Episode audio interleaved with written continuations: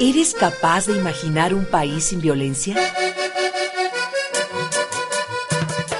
Va por las patronas. Menos días aquí. Becas por la paz. Nuestras hijas de regreso a casa. Cien mil poetas por el cambio. En los zapatos del otro. Barrio nómada. Hazlo por Juárez. Mi lengua, mi corazón, niños y niñas, literatura y lenguas indígenas. Más música, menos balas. Haciendo un mundo diferente. Periodismo de paz. Comunidades imaginadas. Comunidades imaginadas.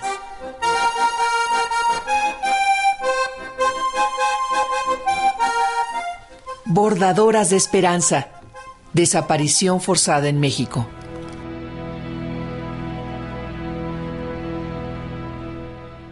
Conocidas como Bordadoras por la Paz o Bordadoras por la Memoria, un grupo de mujeres decidió salir a la calle para recordar a sus hijos desaparecidos con algo que sabían hacer muy bien, bordar. Una mujer que ha perdido a su hijo, un estudiante universitario desaparecido desde hace más de un año, se reúne todos los días a las seis de la tarde para recordarlo. A su lado, madres y padres de desaparecidos intentan aliviar el dolor bordando y conversando de sus hijos, de la vida, de la esperanza. Todos bordan. El color rojo sangre es para imprimir los nombres y apellidos de los muertos. El verde esperanza para los desaparecidos. Cada pañuelo es una vida. Ellos y ellas luchan todos los días para que la gente recuerde los nombres de los asesinados, de los desaparecidos y quede en la memoria colectiva el recuerdo de los que no están.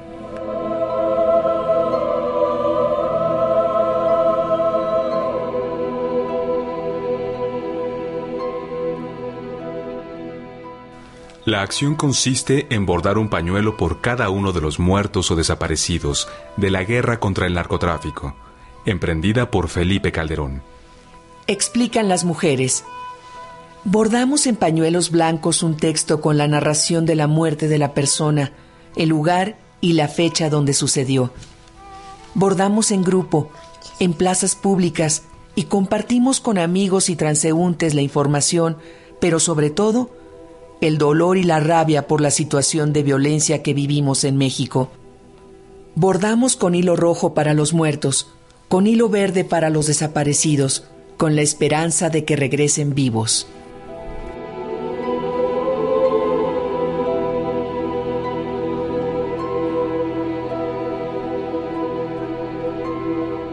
El primer grupo surgió en Monterrey.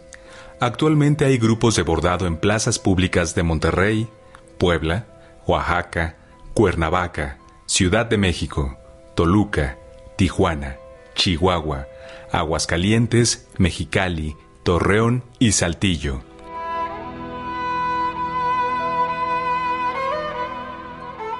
Yo soy mamá de una joven de desaparición forzada. Ella desaparece junto con un teniente militar en Chihuahua el 25 de julio del 2010 y aún no se hace nada por, por esa desaparición. Pues lo que más queremos en esta movilización es ser escuchados, tanto por las autoridades como por la sociedad. No más desapariciones, no más destrucción a nuestro país. Chihuahua vive una guerra horrible. Yo soy Lourdes Hernández, de la ciudad de Chihuahua. Soy mamá de Pamela Leticia Portillo Hernández, desaparecida el 25 de julio junto con un teniente militar. Ginebra, 30 de agosto de 2012. Expertos de Naciones Unidas se reúnen para hacer un análisis mundial en el marco del Día Internacional de las Naciones Unidas por las víctimas de desapariciones forzadas. Luego de búsquedas interminables, expedientes perdidos, búsqueda de cuerpos en fosas comunes y años de incesante investigación a cargo de los propios familiares, miles de casos de desaparición forzada continúan sin resolverse. En todo el mundo hay madres, padres, esposas, esposos, hijas, hijos y amigos que siguen esperando conocer el destino y el paradero de sus seres queridos. Mi nombre es Nadine Reyes Maldonado, yo soy hija de un desaparecido político, Edmundo Reyes Amaya, y soy integrante del Comité de Familiares de Detenidos Desaparecidos hasta encontrarlos. Mi padre es desaparecido el 25 de mayo del 2007 en la ciudad de Oaxaca con un compañero suyo, el señor Gabriel Alberto Cruz Sánchez. A ellos dos los reivindica un, un grupo armado, el Ejército Popular Revolucionario, el EPR, y bueno, nosotros no sabíamos de la militancia política de, en el caso de mi padre, de Mundo Reyes Amaya, y es hasta el momento en que se denuncia públicamente el, el, grupo, el EPR, hace la denuncia de la desaparición de ellos dos y los reconoce como sus dos militantes. Es hasta ese momento en que la familia se da cuenta de, de la militancia política y de la desaparición. A raíz de esa situación, empezamos a hacer las denuncias correspondientes, a determinar si no estaba no en, en algún otro lugar, en hospitales, en, cárceles. Y bueno, descartando esa posibilidad, nos dimos a la tarea de empezar a constituirnos, empezar a constituir el comité hasta encontrarlos con esa finalidad de hacer la, las denuncias, de hacer el llamado también a los familiares a que se unieran a, a esta exigencia de encontrar a, a mi padre y a, y a su compañero. Y es lamentable porque eso fue hace cinco años y hasta el momento no hay, no hay ninguna muestra de voluntad política de parte del gobierno federal para esclarecer esta situación. Ahorita hemos podido determinar que en su desaparición participaron los tres niveles de gobierno, el ejército, la policía estatal y municipal en el estado de, de, Oaxaca. A raíz de esta desaparición, el grupo armado, el EPR, llama a crear una comisión de intermediación a varios intelectuales, entre los que destacaban Carlos Montemayor, Samuel Ruiz, Miguel Ángel Granados Chapa. Posteriormente se amplía esta comisión y pues, la integran después Sera Paz, está la señora Rosario Ibarra también, con la finalidad de poder dar solución al problema y esclarecer la desaparición de nuestros familiares.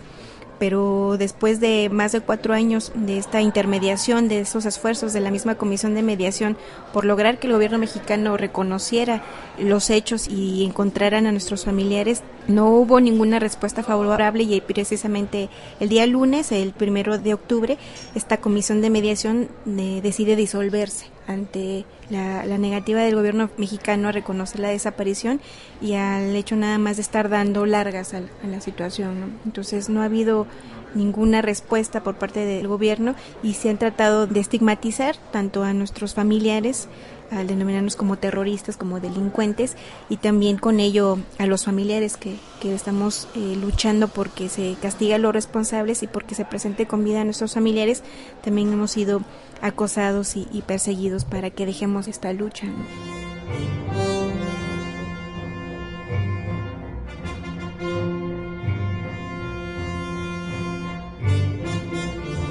De acuerdo a un informe elaborado por el Grupo de Trabajo sobre las Desapariciones Forzadas o Involuntarias en México, las Fuerzas Armadas no se limitan a actuar como auxiliares de las autoridades civiles y a aceptar sus órdenes, como lo establecen la Constitución mexicana y los criterios de la Suprema Corte de Justicia de la Nación, sino que realizan tareas que corresponden exclusivamente a las autoridades civiles. Estas operaciones consisten en el despliegue de miles de militares en zonas urbanas o en puntos estratégicos como carreteras y puestos de control, y el registro de casas, individuos y automóviles, en muchas ocasiones sin contar con una orden judicial dictada por una autoridad civil competente.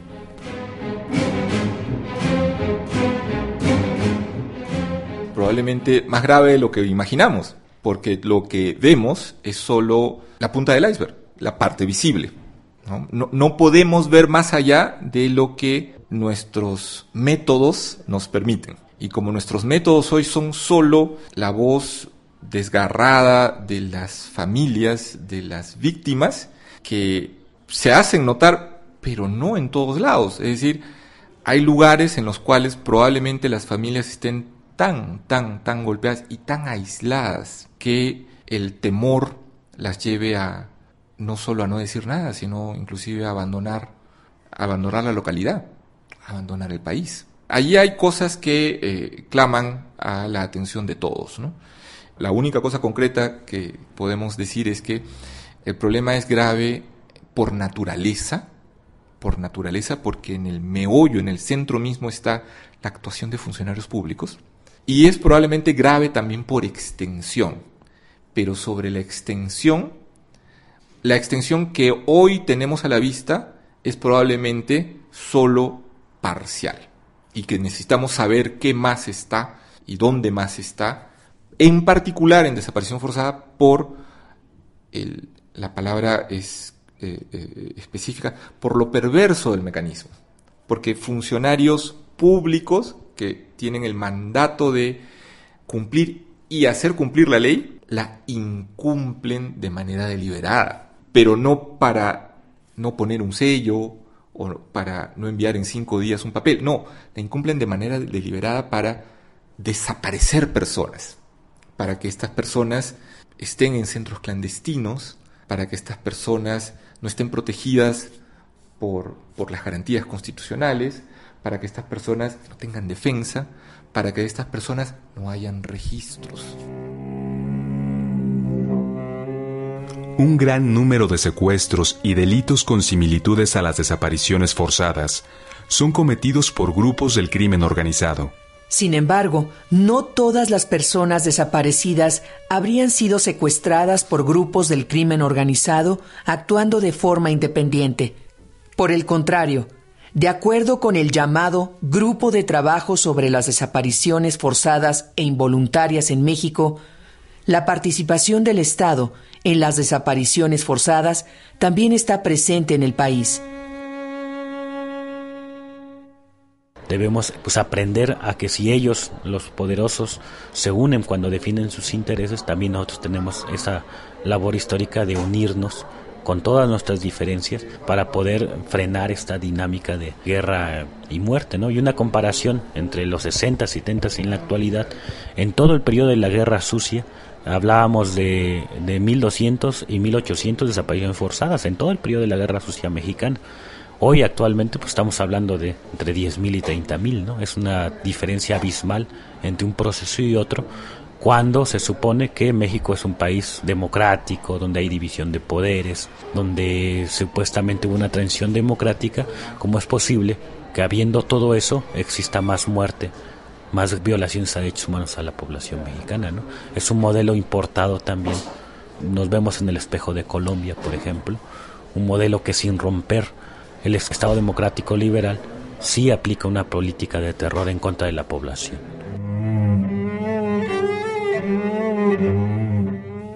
Debido a los altos niveles de impunidad que se documentan diariamente en México, muchos casos que podrían encuadrarse bajo el delito de desaparición forzada son reportados e investigados bajo una figura diferente o ni siquiera son considerados como delitos.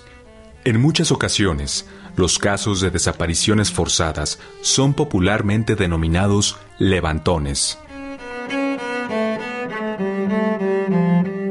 ¿Qué necesitamos? Necesitamos la ley que homologue, que separe, que nos ayude a separar o a distinguir dónde sí vamos a hablar de desaparición forzada y dónde no, dónde podría ser secuestro, porque no hay ningún funcionario público prima facie o inclusive después de una ardua investigación demostrado como vinculado a eso.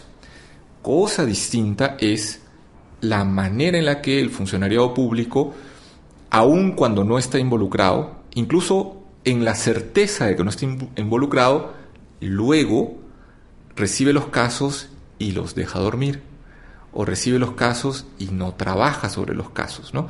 Lo cual irrita pues enormemente y sensibiliza mucho a las familias de las víctimas y con razón ellos claman por una acción más decidida de las autoridades.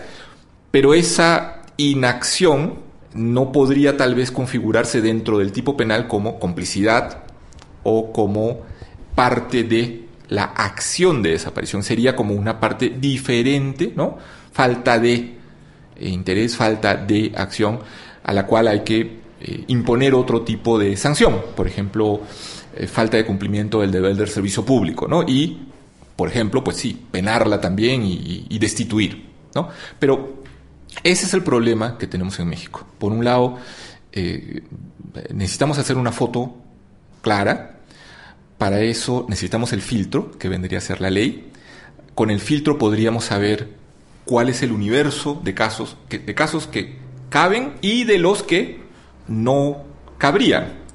Y luego ver cómo tenemos los mecanismos, las eh, eh, habilidades, los entrenamientos específicos, las unidades, tanto de Ministerio Público como de Policía, capaces de hacer investigaciones apropiadas al tipo penal de desaparición forzada. Me explico. Es muy diferente investigar una desaparición forzada que un fraude fiscal.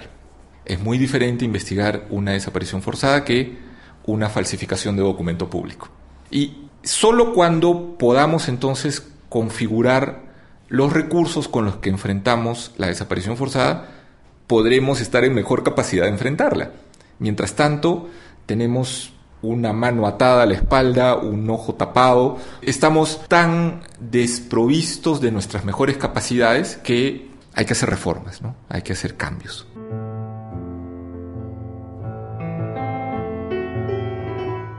De acuerdo con expertos, México carece de una política integral para hacer frente al fenómeno de las desapariciones forzadas, incluyendo la búsqueda de las víctimas, la identificación de restos y la exhumación de cadáveres. Tampoco existe una hoja de datos con la descripción física para realizar la búsqueda, localización e identificación de la persona desaparecida. En los casos en los que existe una hoja de datos sobre una persona desaparecida, usualmente esta no es distribuida en hospitales, centros de detención, carreteras o a las autoridades encargadas de localizar personas extraviadas en otras entidades. De acuerdo con expertos de Naciones Unidas, en México no existen reglas claras para realizar procesos de exhumación e identificación de restos mortales así como tampoco para su almacenamiento. Solo el estado de Chihuahua, desde 2009, tiene una ley reglamentaria estableciendo una base de datos con información genética. Y justamente lo que la desaparición hace es sustraer a la víctima de la protección legal que todo ciudadano y ciudadana en México y en cualquier lugar del planeta debe tener frente a los propios funcionarios. Imagínense si no, esto sería pues medieval, ¿no? Es decir, una autoridad, o si quieren hacer una, imagen literaria, ¿no? Eh, Kafka escribe en una pequeña novela que se llama El Castillo, ¿no? Toda esta percepción de que hay unas reglas, hay unas autoridades, hay un poder, hay un señor en ese castillo que nunca nadie ha visto y cuyas reglas nunca nadie ha leído, pero todos tienen miedo y pasan cosas, pero nadie puede preguntar o reclamar porque las reglas no están conocidas y sin embargo hay que estar dispuesto a obedecerlas aunque no se sepan y por lo tanto eso significa solo agachar la cabeza.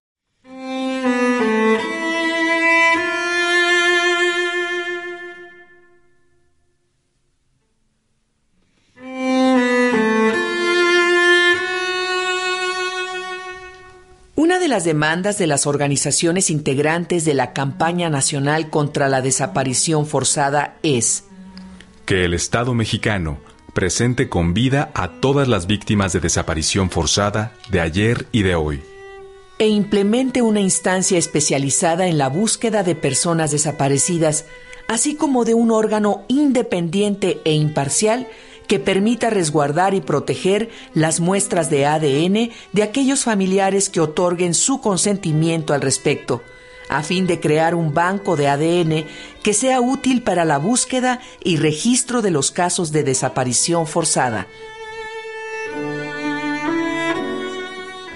pues sí, es una situación difícil. Todas las personas que hemos padecido la desaparición forzada de un familiar te cambia completamente toda tu vida, te da un giro completamente de 180 grados y te afecta en todos los aspectos, ¿no? Tanto física como emocionalmente, psicológicamente también, porque el hecho de no saber en dónde está tu familiar, si está vivo o si está muerto, te mantiene en una constante angustia, una desesperación por no saber de ellos. Sin embargo, nos hemos dado cuenta que esta vía de, de luchar, de organizarte, de tratar de concientizar también y de sensibilizar a otros sectores de la sociedad, te permite irte fortaleciendo. Nosotros en estos cinco años nos hemos fortalecido, hemos visto que, que la lucha en sí también es un, propio mecanismo también de reparación nuestro como, como familiares, ¿no? El, hecho de estar buscándolo, de estar exigiendo justicia, te ayuda a seguir adelante, mantenemos la, la esperanza, la convicción de que nuestros familiares están con vida y eso es lo que nos mantiene en, pie y lo que nos mantiene en esta exigencia, sobre todo porque decimos que nosotros como familiares tenemos el derecho de saber la verdad, de conocer la verdad que hicieron con nuestros familiares y también tenemos el derecho de tener acceso a la justicia, ¿no? De que castiguen a los responsables de cometer estas prácticas criminales y también en eso estamos, ¿no? En, en seguir exigiendo ese derecho que tenemos hasta que no sepamos el paradero y que no se castigue a los responsables.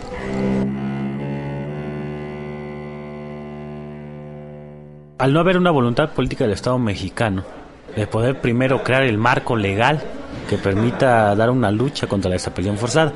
En México, por ejemplo, no existe una ley general contra la desaparición forzada. En 11 dos estados de la República no existe ni siquiera tipificado el delito de la desaparición forzada. Y si bien en el Código Penal Federal existe el delito de desaparición forzada, no corresponde esa definición con la definición de las instancias internacionales. Entonces, en primera instancia no hay un marco legal en el cual las víctimas de desaparición forzada puedan agarrarse y demandar, denunciar, iniciar un proceso de justicia. Ese es el primer gran problema. Segundo, no hay una voluntad del Estado para que exista ese marco, ese marco jurídico que dé protección y garantía y seguridad a las víctimas de desaparición forzada. Al contrario, sigue en la lógica el Estado mexicano de negar que él es responsable de las desapariciones forzadas y como sigue en la lógica de negar, pues no está haciendo absolutamente nada para poder terminar con ese flagelo. Hay otros problemas también, eh, no hay un banco nacional de ADN, por ejemplo, no hay un registro nacional de desapariciones y teniendo la tecnología, teniendo la plataforma México, no han tenido la voluntad política de comenzar a dar pasos que permitan darle certeza a los miles de cuerpos encontrados, saber quiénes son, por ejemplo. No hay equipos forenses especializados que puedan hacer esa labor conservar los restos, identificarlos. Entonces, más pareciera que el Estado mexicano se encubre en que él no ha cometido esos delitos y por lo tanto no hace absolutamente nada, cuando en la realidad el Estado mexicano está aplicando la desaparición forzada, no solamente en contra de defensores y defensoras de derechos humanos, también en contra del narcotráfico, también de personas que cree o, o sospecha que pertenecen al narcotráfico y también hacia poblaciones como un mecanismo de generar terror en la población. Entonces es una estrategia, desgraciadamente, que la México la ha ampliado a otros sectores de la población, ¿no? Como un mecanismo de mantener un control mediante el terror a la sociedad.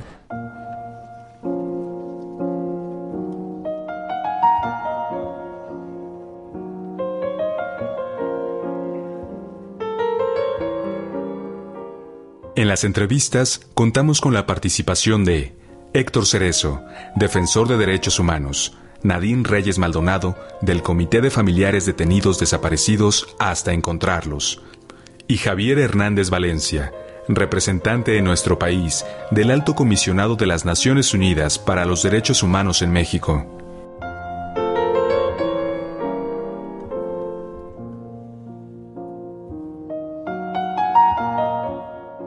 Agradecemos la colaboración de Raúl Silva,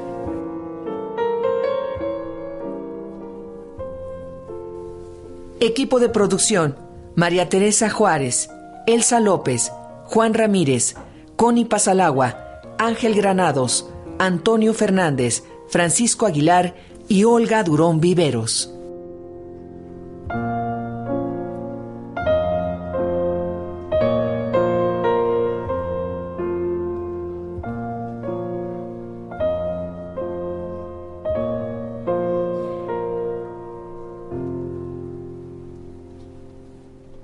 La noche escapa por la ventana, se oyen los trinos de la mañana. Café con leche y echarle ganas, rumbo a la escuela, rumbo a la chamba. ¿Podemos imaginar un país sin violencia? Comunidades imaginadas. Porque en la vida no hay cosas que temer, solo hay cosas que comprender. Vamos a escuchar corto y el día es largo. Vamos a escuchar la radio